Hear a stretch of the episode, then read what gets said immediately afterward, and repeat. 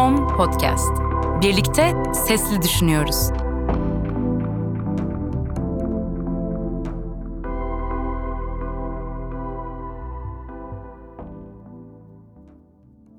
Yakın gelecek. İş yatırımın destekleriyle. Yakın geleceğe hoş geldiniz. İş Yatırım 25. yılını bugün size ulaşan bu podcast serisiyle kutluyor. Bu alanda önümüzdeki 25 yıl içinde dünyanın hala yaşanabilir bir yer olması umuduyla bu seride pandemiden bu yana ismini daha sık duyar olduğumuz sürdürülebilirlik kavramına farklı açılardan bakacağız. Cevabını aradığımız bazı çok büyük sorular, nasıl daha iyi bir gelecek yaratabiliriz ve neden yaratmalıyız? Şimdi bugünkü konuğumuza kulak verelim. Ben artık yola çıktım.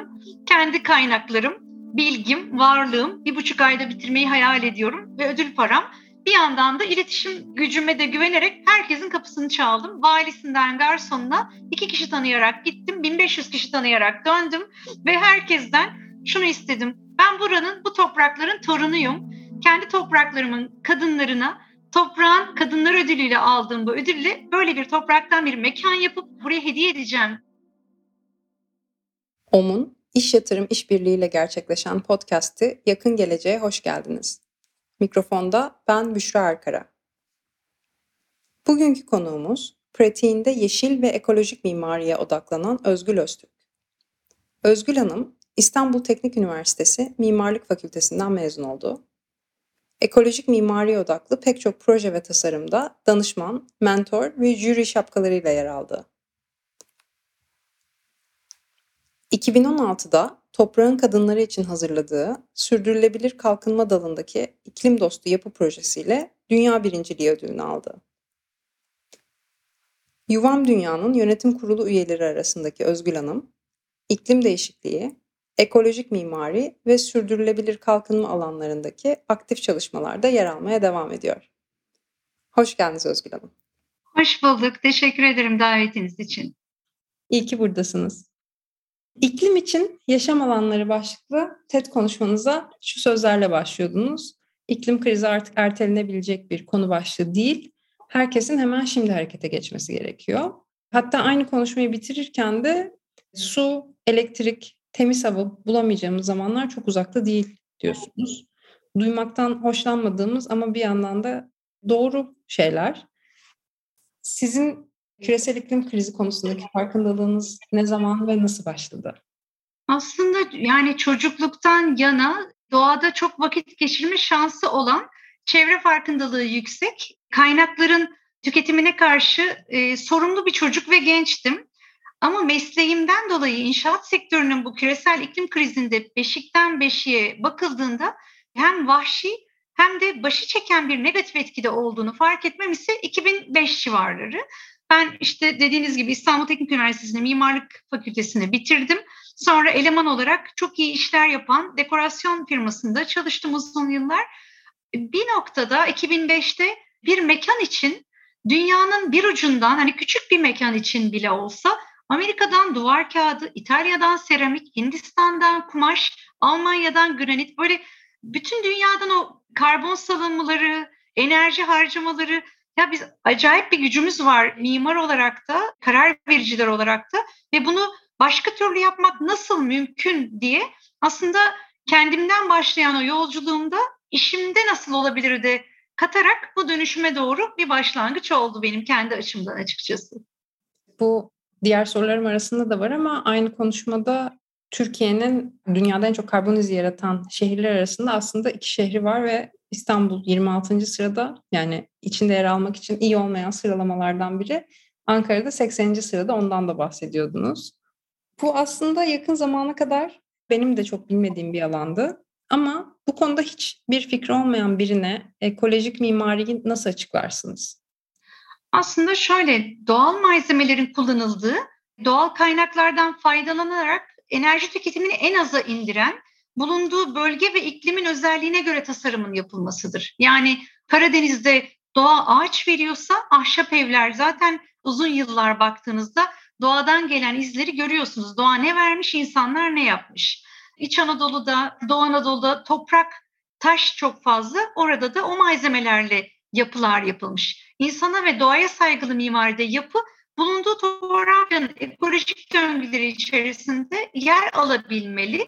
Malzeme seçimi doğanın yerelinde verdiği malzemelerle olmalı ve çevresine yabancı bir nesne değil de yerine ait olabilmeli. Yani yapı ömrünü tamamladığında da oraya geri dönebilmeli ve aynı zamanda da hem e, insanın da sağ, yani içinde barındırdığı insanın da sağlığını olumlu etkilemesi çok önemli. Aslında bu şekilde bir mimari yapıldığında ekolojik mimari diye adlandırıyoruz buna. Yaklaşımları bunlar genelde.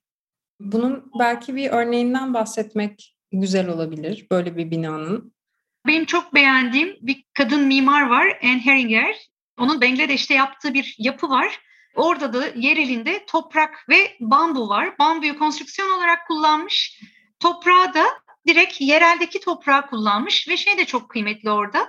Yani bir yapının çok iyi enerji verimli olması, bir sürü kriterleri karşılaması bunlar evet çevresel kriterler ama sosyal tarafı da çok önemli. Toplumsal tarafı hani o yapı neye hizmet veriyor? Orada o yapının yapım aşamasındaki uygulayıcıları da aslında yereldeki çocuklar, insanlar, yetişkinler halkın katılımcılığıyla Enheringer'in yürütücülüğünde ve oranın malzemeleriyle yapılmış bir okul. O yüzden de bence hem sosyal hem kültürel hem çevresel anlamda gerçekten ekolojik bir yapı. Yani tek başına yapının mimari kriterleri dışında topluma olan genel faydası çok kıymetli orada.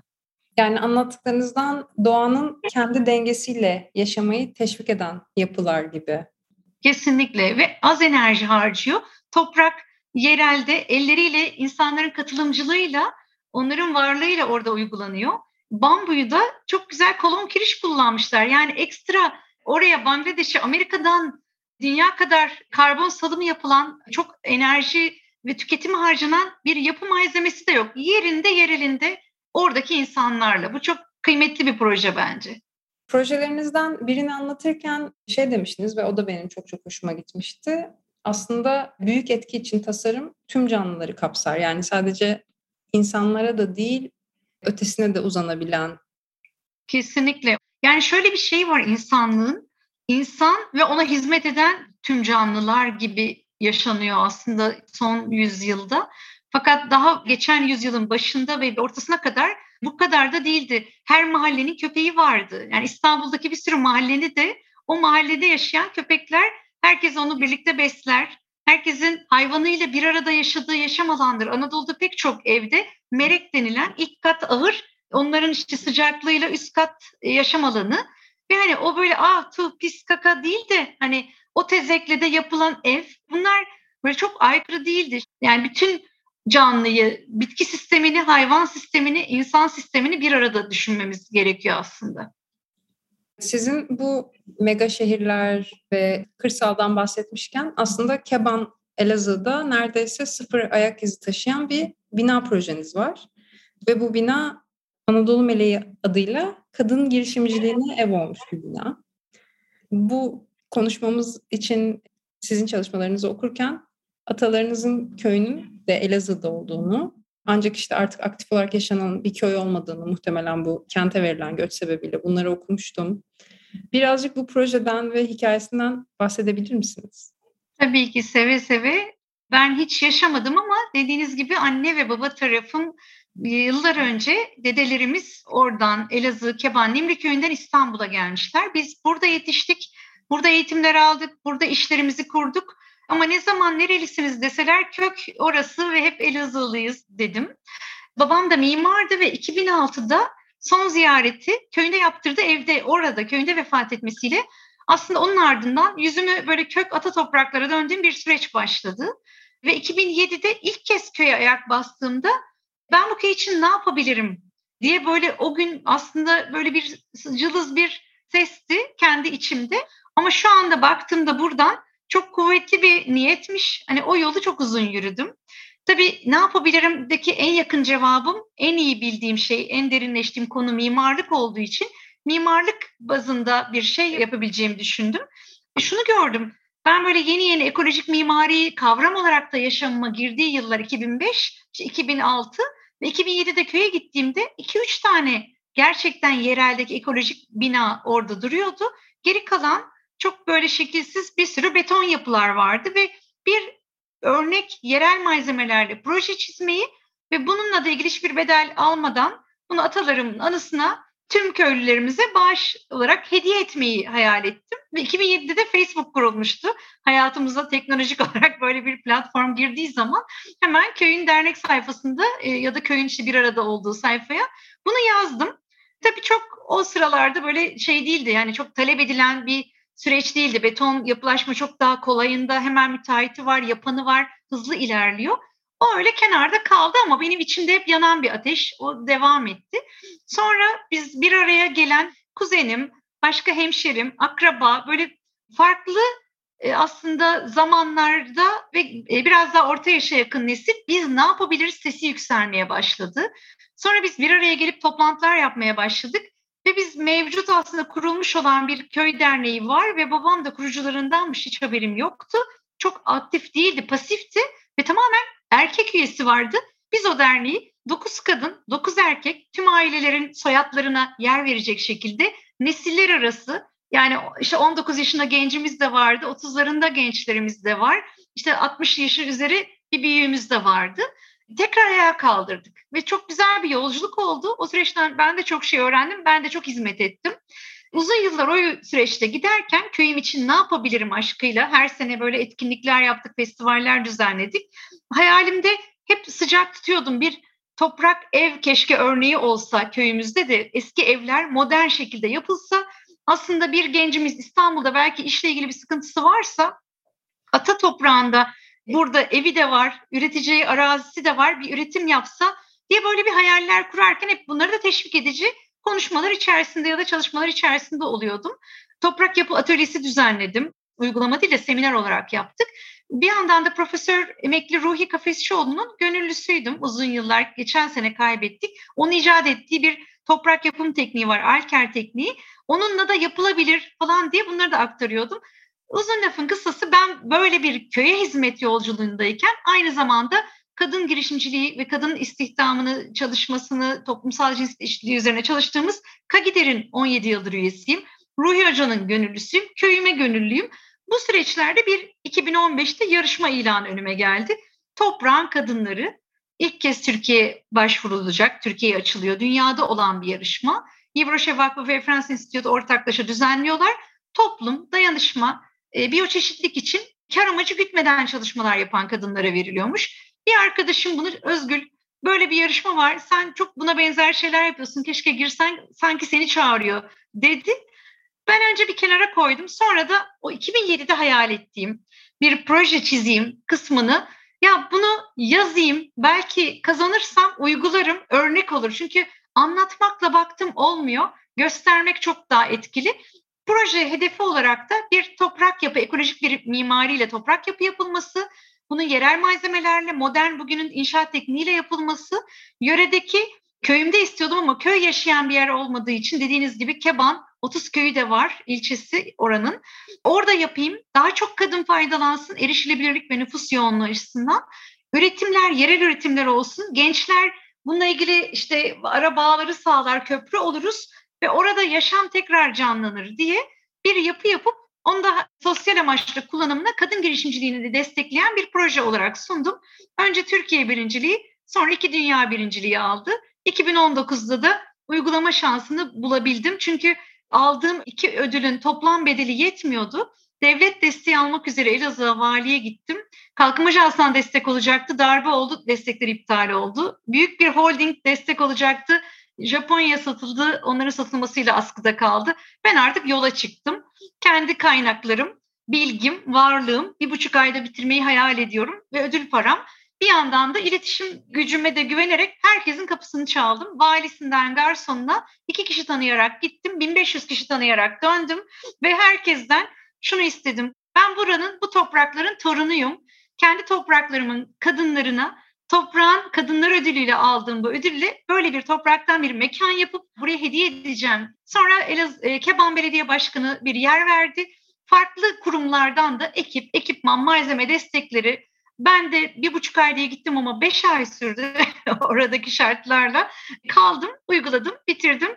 Şu anda kadınlar için diye tasarlamıştım. Fakat çok enteresan iki hafta önce öğrendiğim akşamları da Babam da saz çalardı. Bana eliyle dut ağacından yaptığı saz var, hediye ettiği. Ney, mey, flüt, kaval her şeyi çalardı. Sanat yönü kuvvetliydi. Şu an akşamları halk eğitim aracılığıyla bir öğretmen oradaki gençlerin daha iyi alışkanlıklara dönüşebilmesi için bazı sıkıntılı süreçlere dair problemler yaşanmasın, olumlu şeylerle bir arada olsunlar diye, sanatla şifa olsun diye klarnet, saz, ney dersi veriliyormuş. Ve aslında ben babam anısına yürüdüğüm bu yolculukta kadınların güçlenmesini en doğru bildiğim şey diye düşünürken babamın ne istediği şey oldu şu anda. iki hafta önce öğrendim. şu an orada öyle de bir kültürel çalışma da oluyor. Çok güzel, tebrikler. Çok teşekkür ederim. Evet, bu bina aynı zamanda yeşil çatısı olan bir bina. Oradaki işte suyu tekrar kullandığınız bir bina. Doğal kaynakları özellikle mesela ışığı maksimumda kullandığınız bir bina. Biraz bakma şansım oldu. Yağmur suyu e, depolanıyor, hasat edilebiliyor. Duvarlar o ilçe içindeki bir yerden toprak alındı ve oranın yani ayak izi olmadan geri kullandığımız aslında döngüsel tasarımın içerisinde yani toprağı da duvar yapı elemanı olarak hayata geçirdiğimiz çatısında da yeşil çatılı olan ahşap malzemeler kapısı, penceresi, telefon direklerinden de kirişleri olan sepetlerden işte içeride iç mekanda dekorasyon ya da paletlerden oturma elemanlarının olduğu dedemin köyünden atık olarak çıkan bir davlumbaz ahşap ocağında geri kullanıldığı böyle bir mekan oldu. Şahane. Bu Elazığ'da ama ben biliyorum ki İstanbul'un göbeğinde Beşiktaş Kültür Merkezi'nde de yine topraktan benzer bir inşaat tekniğini kullanarak bir duvar yaptınız. O yüzden aslında günlük hayatlarımızda da o kadar giremeyecek bir örnek değil.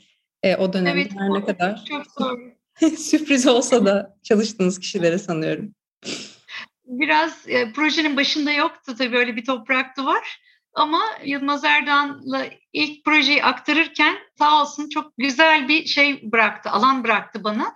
Neler yaptığımı ben aktarırken benim dışında birileri de benden daha iyi beni aktardı. Özgür Hanım şunları yapıyor. Ben o kadar kendimi anlatmazdım. Ama onların da aktarımıyla tamam dedi. Kimse karışmasın bu mimara istediğini yapsın gibi ilk kez bu kadar özgür bırakıldım bir dekorasyon çalışmasında. Bir duvarın yıkılmasıydı. Alçıpan duvarının yıkılması ardından ne yapalım diye müteahhit sorduğunda o an zihnimde yanan bir ampulle o duvarı toprak duvara çevirdik. Dekorasyonda da ilk kez Türkiye'de toprak duvar uygulaması oldu. Yılmaz Bey'in de şimdi özellikle araştırarak gelmedim yanlış bir şey söylemeyeyim ama hani toprağa dokunan projeleri olduğunu hem işte tiyatro öğrencilerinin tarımda yapabildiği falan sanıyorum başka projeleri de var. O yüzden o anlamda sizin bir araya gelmeniz şanslı bir şey olmuş herhalde. Evet, Köyceğiz de kendisi, evet. Şimdi e, Beşiktaş gerçeğine geri dönersek şeyden bahsetmiştiniz. Ofisiniz çift havuzlardayken içinde bulunduğunuz muhitin 65 yıl içinde 5 kere yıkılıp yeniden yapıldığını. Benim kendi ailem işte uzun süre Caddebostan'daydı ve orada ona çok hikayesi benzeyen bir hala babaannemin evinin olduğu bir bina var. Şu anda o sokaktaki en büyük, en çirkin, en açgözlü bina diyebilirim. Ama mesela babam, amcam e, o binanın işte iki katlı bahçe içinde bir ev olduğu zamanı hatırlıyor. Ben 70'lerde yapılmış bir apartmanken de orada yaşadım gibi gibi. Şimdi bu gerçekliğin içinde sade birer vatandaş olarak ne yapabiliriz aslında? Mesela en basitinden çocuğunuzun oyun oynadığı alan kimi zaman yeri de plastik, kaydırakları da plastik. Halbuki kolaylıkla doğal malzemelerden yapılmış bir şey olabilecekken. Biraz daha mimardan çıkınca yapılabilecek şey nedir ekolojik mimari özelinde sizce? Çok önemli aslında doğal malzemeye dokunarak çocuğun çocukluğunu yaşayabilmesi. Hani benim çocukluğumda gerçekten biz şanslıymışız böyle sokakta oynadık yani sokağa çıkan çocuklardık. Ağacı da elledik. Bacaklarım hep böyle yara izlerim de var. Kar topu oynarken falan çok düştüm. Ve yani şunu da benim uzmanlık alanım değil ama e, uzmanından duyduğum duyu bütünleme için doğal malzemeyle ilgili dokunan bir arada olan çocuğun gelişimi özel çocuklar için plastik e, dokunarak oyunlar oynayan çocuklara göre kat be kat daha yüksek olduğu söyleniyor. Yani görünmeyen bir tür bir sürü etkisi ve faydası var. Henüz tam olarak ölçümlenmemiş mimari karşılığı olarak. Hani genelde mimaride işte klozetim ne marka, işte kapım ne marka, parkem ne markalarla değerlendirilmesi çok sığ bir yaklaşım aslında. Hani orada insana etkisi mekanın nedir? O mekanın enerji harcama stratejisi nedir? Bunları sorgulayan bir halk olduğumuzda bunların yapılmasının artmasını da geri de aslında alacağız. Yani burada iki taraflı şey var. Yani sorulması da var ki karşı tarafı tetikleyelim bir yandan. Bir yandan da çocuklar gerçekten bu sürece çok hazır doğuyorlar ama yani anne babaların da hem kendileri ve hem çocuklarıyla beraber doğa ve sanat ile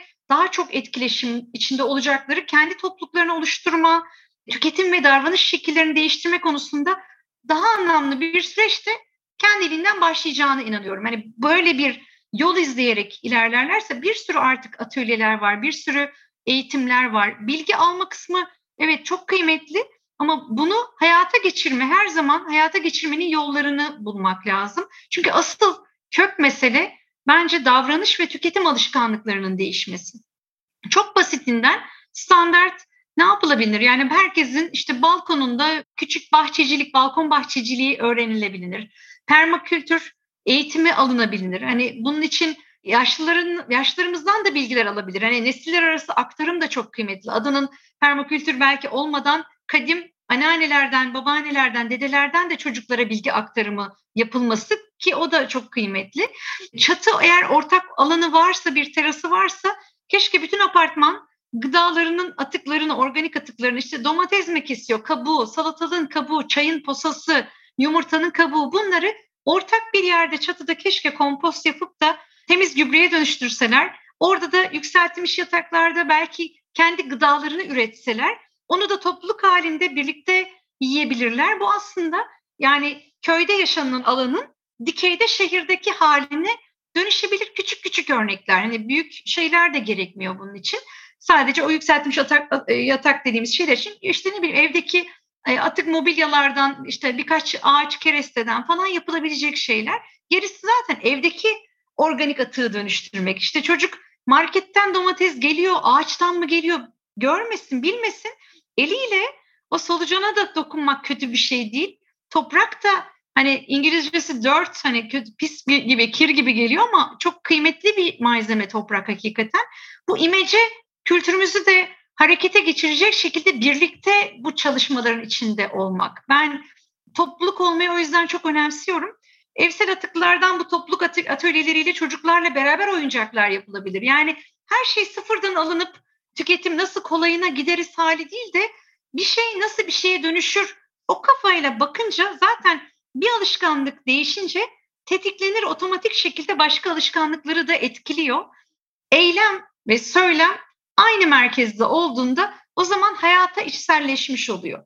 Yani sadece hani Instagram postunda sürdürülebilir yaşıyor görünmemiz yerine daha kendi hayatına indirgenirse gelecek nesile de taşınabilecek. O çocuğun da bunu çok rahatlıkla aileden kökten öğrendiği bir bilgi olarak şu an bu kadar kentsel duvarların arasında alıp da devam ettirebileceği bir sürekliliğin de sürdürülebilirliği olacak aslında bir yandan. Çok çok güzel söylediniz. Bütün örnekler için de çok teşekkürler. Benim dikkatimi çeken bir diğer şey ise aslında şey oldu bütün örneklerinizde. Aslında birbirimizle konuşmamızı gerektiren. Yani işte herkes kendi odasında, kendi masasında değil de bunu beraber nasıl yapabiliriz? Kesinlikle.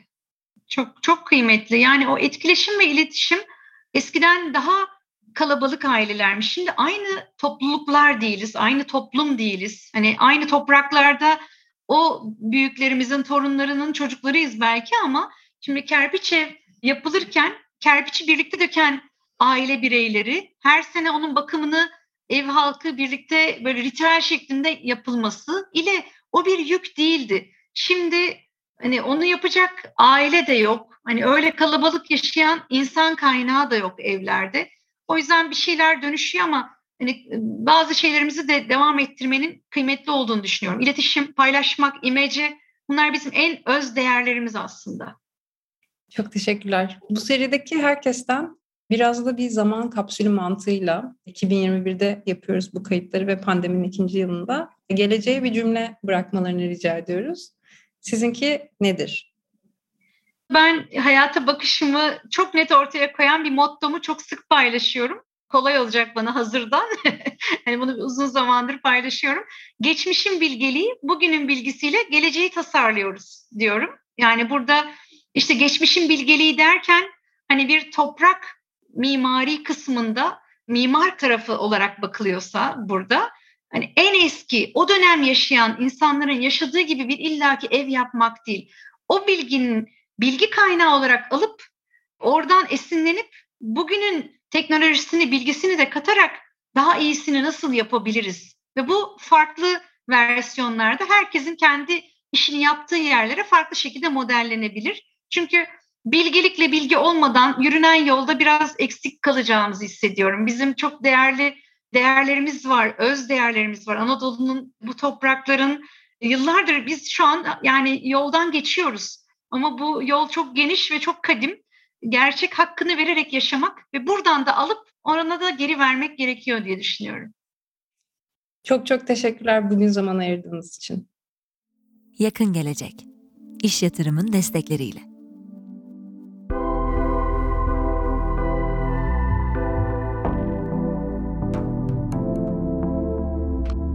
Podcast. Birlikte sesli düşünüyoruz.